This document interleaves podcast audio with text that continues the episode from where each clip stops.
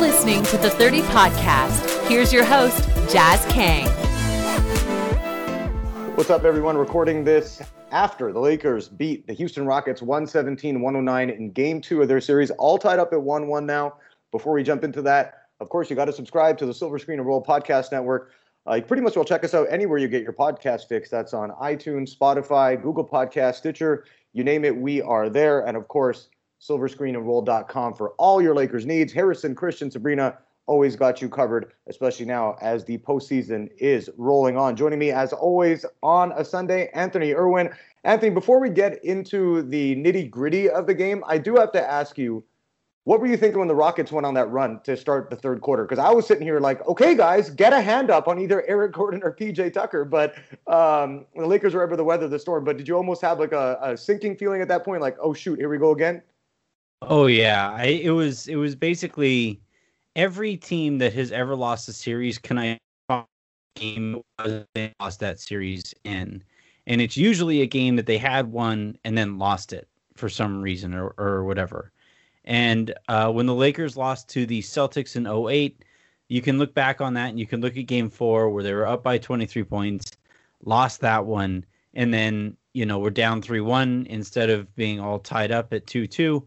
And you know how that turned out. And had the Lakers lost this one, that would have felt like, okay, yeah, that's this is when the Lakers lost the series. So when when when Houston was on that run and when the Lakers were like trapping air uh, and getting their hands all the way up to shooters as a result, I myself, damn, this might really be it. This really sucks if this is how they're going to lose. But you know, to Frank Frank Vogel's credit, during the interview that he gave uh, during the third quarter, they asked him, "Hey, you know, is there anything that you guys can do to stem this tide here?" And he said, "Look, this is how shooting goes. They're going to be crazy hot and then they're going to get crazy cold. So we just got to ride this out and take advantage of of them whenever they're crazy cold. And in the fourth quarter, I think they shot one of, you know, maybe one or two of 14 from three-point range.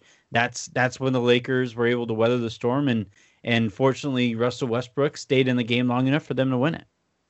Yeah, yeah, he played. He was awful today. Four fifteen. Did have thirteen rebounds, but ten points. Uh, minus fourteen for the uh, for the Rockets in, in 33 minutes of work. Where you look at a guy like PJ Tucker, uh, James Harden, they were all in the plus. Um, you know, I, I, here's the thing. I almost feel like the Lakers, kind of in the fourth quarter, started to figure out um, how to play the Rockets. Does that? I don't know if that makes sense. Like uh, the way AD was playing today, obviously LeBron had a, had a much better game, and, and AD looked looked great, 34 points, uh, 10 boards. He was 15 to 24 shooting. It just, I think it's simple for for the Lakers, and and you look at the scoring in the fourth quarter, you know, 27 to 17, the, the the Lakers outscored Houston. But I'm looking at the way they're playing and and the way they they handle the pace and kind of because Frank Vogel's absolutely right. The the Rockets when they do, they're going to go on these runs and they're going to score nine or 12 points in a hurry like they did to kick off the second half and they're they're just they're going to be that type of team. But the way the way that like the Lakers are like, dude, if we slow this down and kind of just let AD do his thing from six feet away from the hoop, what the hell are the Rockets going to do to us? And I feel like that last quarter, I was almost like, okay, they got this now. You know what I mean? Like I, I think that the Rockets might win another game, and I think they'll win at least maybe one more game in this series. But I, I think the Lakers ultimately have it figured out now. What do you think about that? I think they have it figured out in those minutes that Russell Westbrook because basically, and now and and you know he might adjust. Um, and one of the points that Jeff Van Gundy made that that I thought was pretty good was that during the regular season, when teams would double team James Harden and try to trap the ball out of James Harden's hands, the ball would rotate over to Russ, and instead of shooting a th- neither get all the way to the basket or put more pressure on the defense to further collapse them, and then the ball would find its way to a shooter. And uh, and for whatever reason in in tonight's game he was shooting he was pointers and didn't make uh, he shot one of seven three pointers so uh, so long as he's doing that then the the rockets become a lot easier to to guard because you now have that safety valve you have that one player that you can trap off of and and that makes the the way that the lakers are approaching that um, a lot easier to pull off but you know, you saw it as soon as Westbrook went to the went to the bench, and you saw Danuel House come in or Ben McLemore or whoever it was. uh, you know, House probably played the best of those kind of bench guard yeah. players. Um, when he's in there, you can't double off of him because he's now going to take that shot and he's a lot better at hitting those. He goes three of seven compared to Russ's one of seven, and and that makes the the Rockets a lot more difficult to guard. But I just don't think Mike D'Antoni can get away with benching uh, Russ Westbrook.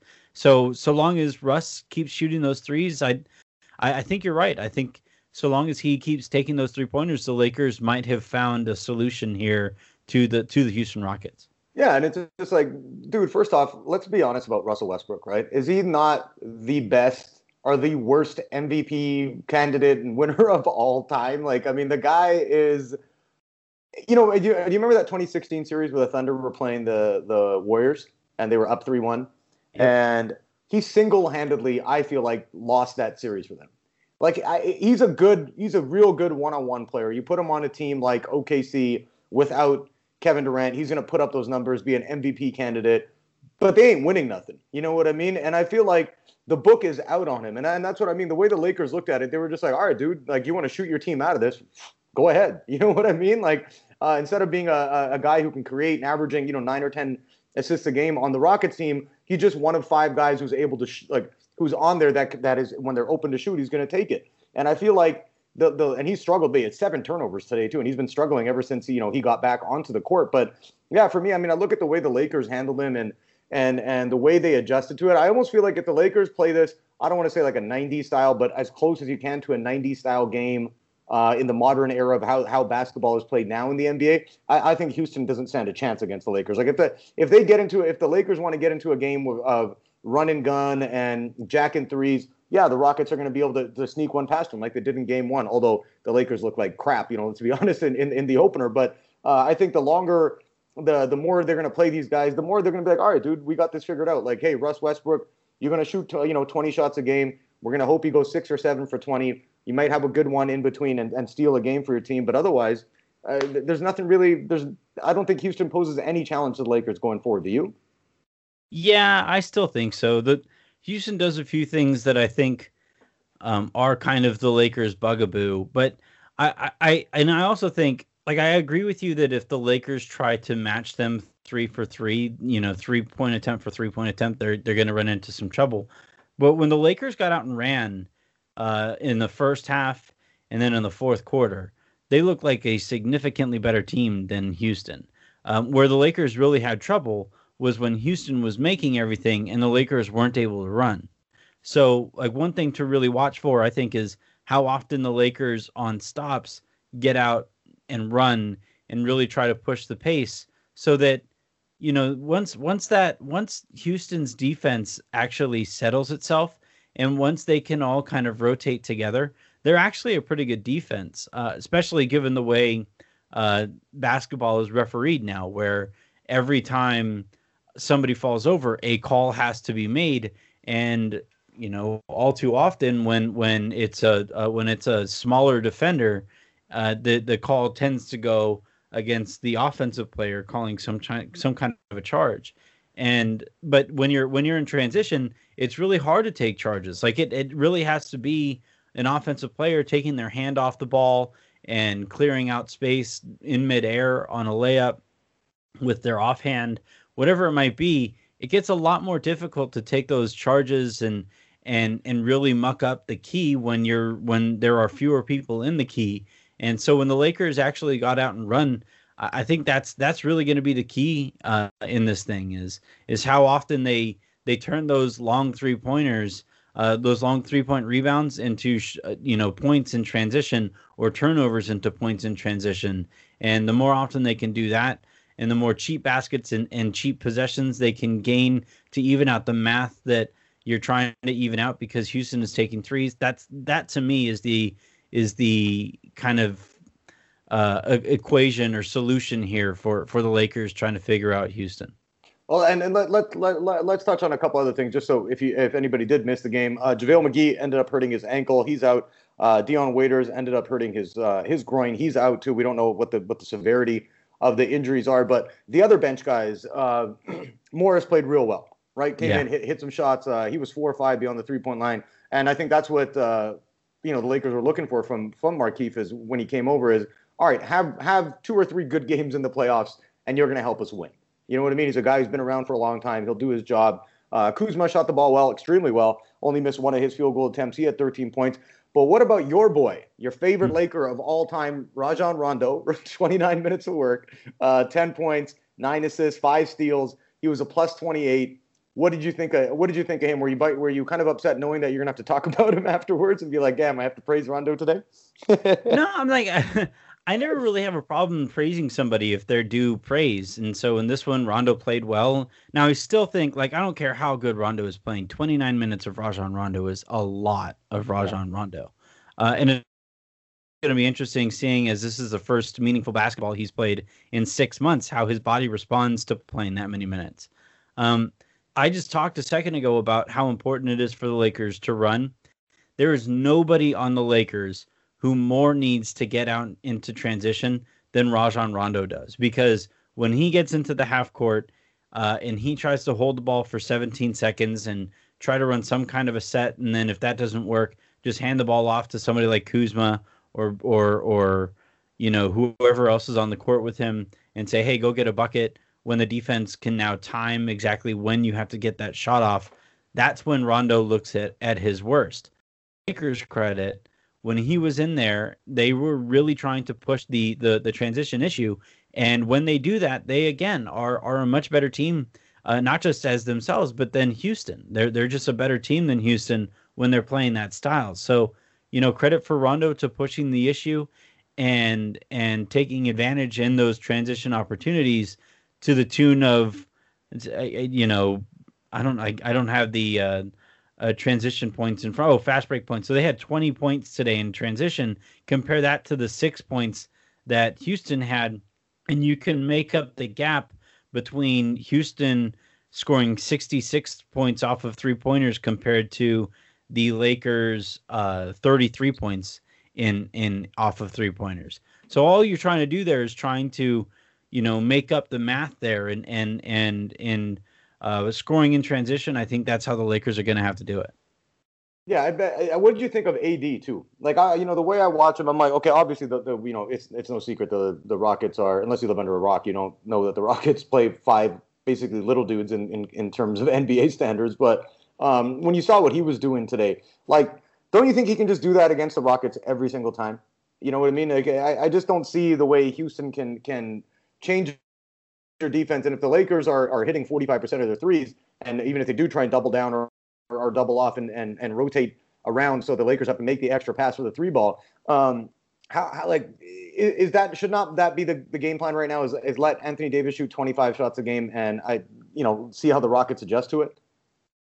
I'm still so obviously Anthony Davis does things on a basketball court that like almost nobody can do, and then especially nobody can do at his size. So he's going to make basketball look especially easy. That said, I still think he's taking way too many kind of step back contested mid-range jumpers and and that's why you see he only shot 6 free throws on the night. Mm-hmm. And like I just don't think that's the right approach for him uh, to play to play against these guys. And and and you know, I think the reason why he's only getting those six free throws is because of how often the Lakers are just handing him the ball off in the pinch post and saying, "Go to work, big fella." I just don't think that's how you beat the the, the Rockets in the half court. And again, that's why that's why it becomes that much more important for the Lakers to get out and run because in transition, you now have Anthony Davis on the move and PJ Tucker can't set his feet. Robert Covington can't set his feet. They can't dedicate two or three players uh, to to to mucking up the paint when everybody is trying to run back on defense. So, uh, in those moments or in those minutes where the Lakers can get out and run, that's when I think everybody's going to look the best.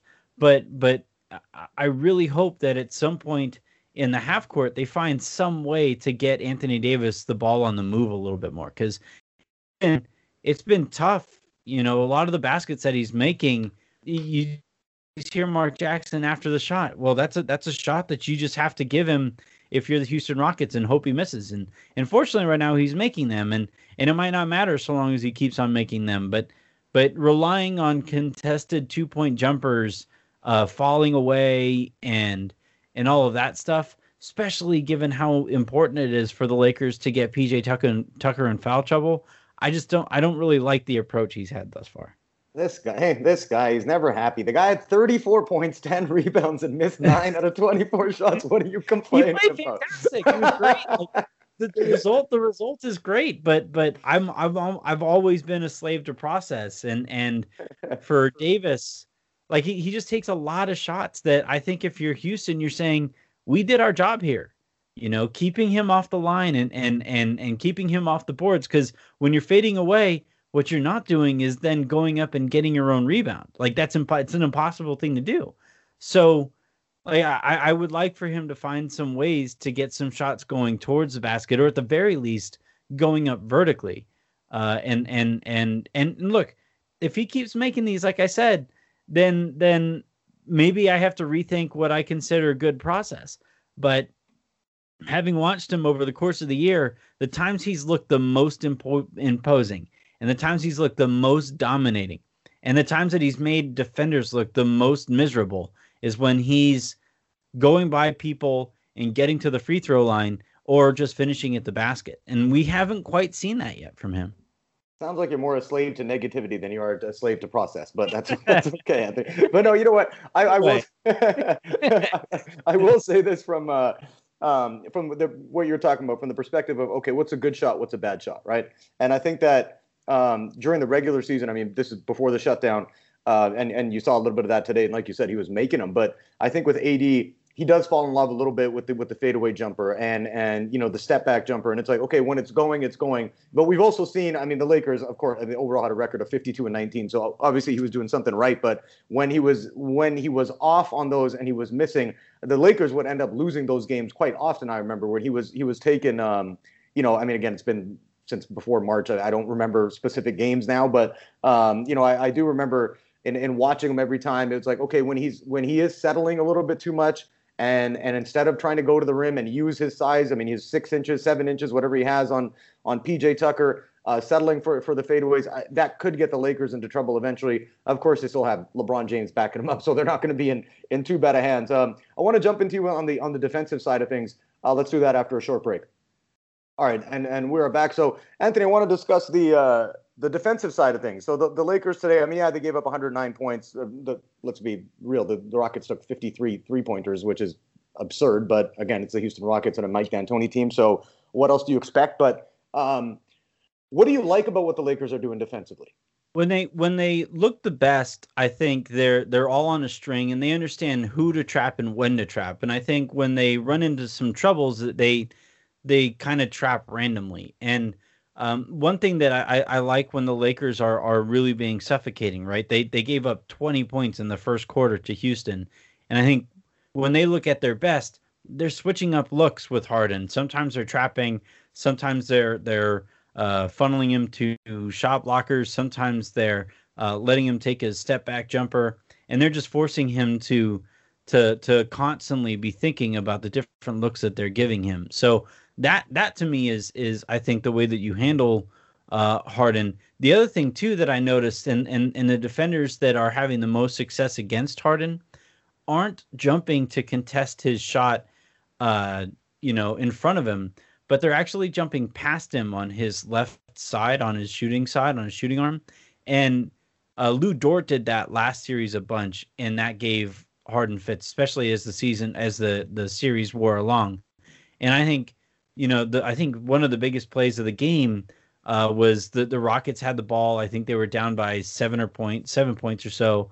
Uh, Caruso was guarding Harden. He took one of those step back shots going to his right, and this is where you really can do it. It's hard to it's hard to jump past Harden going to his left if he's uh or jump past Harden's left shoulder when he's dribbling to his left and stepping back to his left because it's just it's just a, a physical impossibility to do that. But when he's stepping back to his right and the ball is staying now between you and him to get that shot off, you can jump past it and you can kind of annoy him enough to where he's thinking about you. And and on that shot, uh, Caruso challenged him going past his left shoulder. Harden put up a, an absolute brick. It barely drew the front of the iron, and and the Lakers at that point had basically won. So like just the the progress in and of itself that they and I think that's the kind of thing that they're going to continue to get better with over the course of the series. Uh, I, I don't know though. He might come out and drop 60 on him next next game, and and everything I'm saying makes you know sounds completely idiotic. No, I mean, and I, I don't think you sound. I mean, you do. Maybe well, to me, you sound idiotic, not to not to the not to the listeners, right? But um, yeah. you know, with with, uh, with Harden, you know, I think you're right. I, I think that you're not going to be the guy's a freak scorer. You know what I mean? He has the capability of going off for, for 60 anytime. But you know, you're happy if if if he's taken 12 field goal attempts in a game and Eric Gordon's taken 16. Although although EG was hitting his shots today, but I mean, usually, you know, usually for the Rockets, it's like you want Harden taking 25, 30 field goals. So I think the Lakers, yeah, especially today, uh, yeah, he had 13 free throw attempts, but I think the Lakers did a great job in, in kind of not letting him beat them. And and that is really, I know people look at the Rockets and say, okay, you know, they play in this, you know, wholly, totally different style of basketball in terms of not having a conventional uh, five or even even really. I mean, Robert Covington is a four, but I mean, he's not doesn't play like a like a big man, but um, you know, I do like the way the Lakers handled that today because I, I feel like if you take away Harden, it's like, okay, dude, which one of the other guys, like like we talked about off the top of the podcast, like you want Russell Westbrook taking seven threes and hitting one of them a game because that's that's going to take him out of his element. And, and and I think that with Harden, if you're if you're saying, all right, we're going to make you give up the rock and we're going to make it tough on you to to hit those shots, I, I think they're playing it totally right. And and I really do. And I know you think that that that Houston, you know, still has a little bit left and, and still could maybe challenge the Lakers a little bit. But just from what I saw in that, not, again, the third quarter and fourth quarter, the Lakers were, were Jekyll and Hyde. But I think that the way the, the Lakers played in the fourth quarter, if they look at and and look at that tape and and and watch how to do that, I think if they do that, you know, for a majority of the games going forward, I, I just don't see Houston being able to beat beat them. Uh, not even, never mind three more times. I don't think they'll even beat their two two more times. I, I think this one's over in six. Yeah, I mean, I, I could see any outcome really to this series. Uh, the 17 points in the fourth quarter. 17. Yeah. That is so damn smothering. I, I I I could I would imagine we could go through all of the quarters that Houston played this year. So uh, if I if I had to set the over under on times the Rockets had had made or scored only 17 points or fewer in a quarter, I would probably set it at about one and a half, and I would probably bet the under that's just absolute smothering defense. And it wasn't just that they smothered them that way defensively.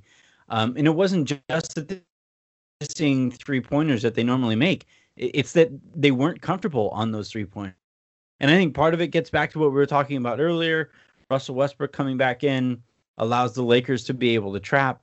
Uh, but I, I also think the Lakers were just smarter about when they were trapping. And and you look at the lineup that was playing out there in those minutes. And and this is where I also have to give Rondo credit because those guys who were defending in those in those minutes understood like personnel. They understood, all right, we're we're we're gonna trap Harden hard and force the other guys to beat us, but we aren't gonna trap Eric Gordon. We aren't gonna trap. We definitely aren't gonna trap Russell Westbrook. No need to trap uh, either Robert Covington or PJ Tucker.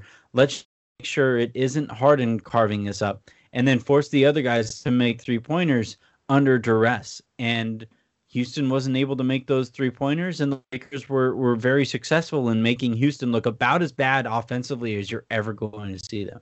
Yeah, yeah, and they, and they took them out of their element. And if you remember, and I, you know, I think it's been uh, a bit since we've seen the Lakers, you know, play that that style of defense where, like you said, they gave up 17 points in the fourth quarter. Uh, you know, that that was the bread and butter of the Lakers. As much as we talk about how good they've been on the offensive end, you know, if they get back to doing what they do defensively, um, you know these teams are in every team that they play against is, is going to be in, in, in, serious trouble so and I, that's that, that was the thing for me in the fourth quarter man like i was looking at it and i'm like dude if they're they just seem like they, they they took you know they took the first game and let's be honest the lakers it was a throwaway game you know what i mean? They, they didn't play well and, and and that was it. But um, this one it was like okay now they're starting to remind me a little bit of the of the team we were seeing you know like the one that beat milwaukee and the clippers back to back before the uh, the pandemic hit. And I think if you look at if you look at what this team is able to do and, and on the defensive end, and again, we've talked about this that it's not like they have a bunch of superstars or a bunch of really really good players behind LeBron and AD. They just have a bunch of guys who are dogs kind of who are willing to do what it takes to win.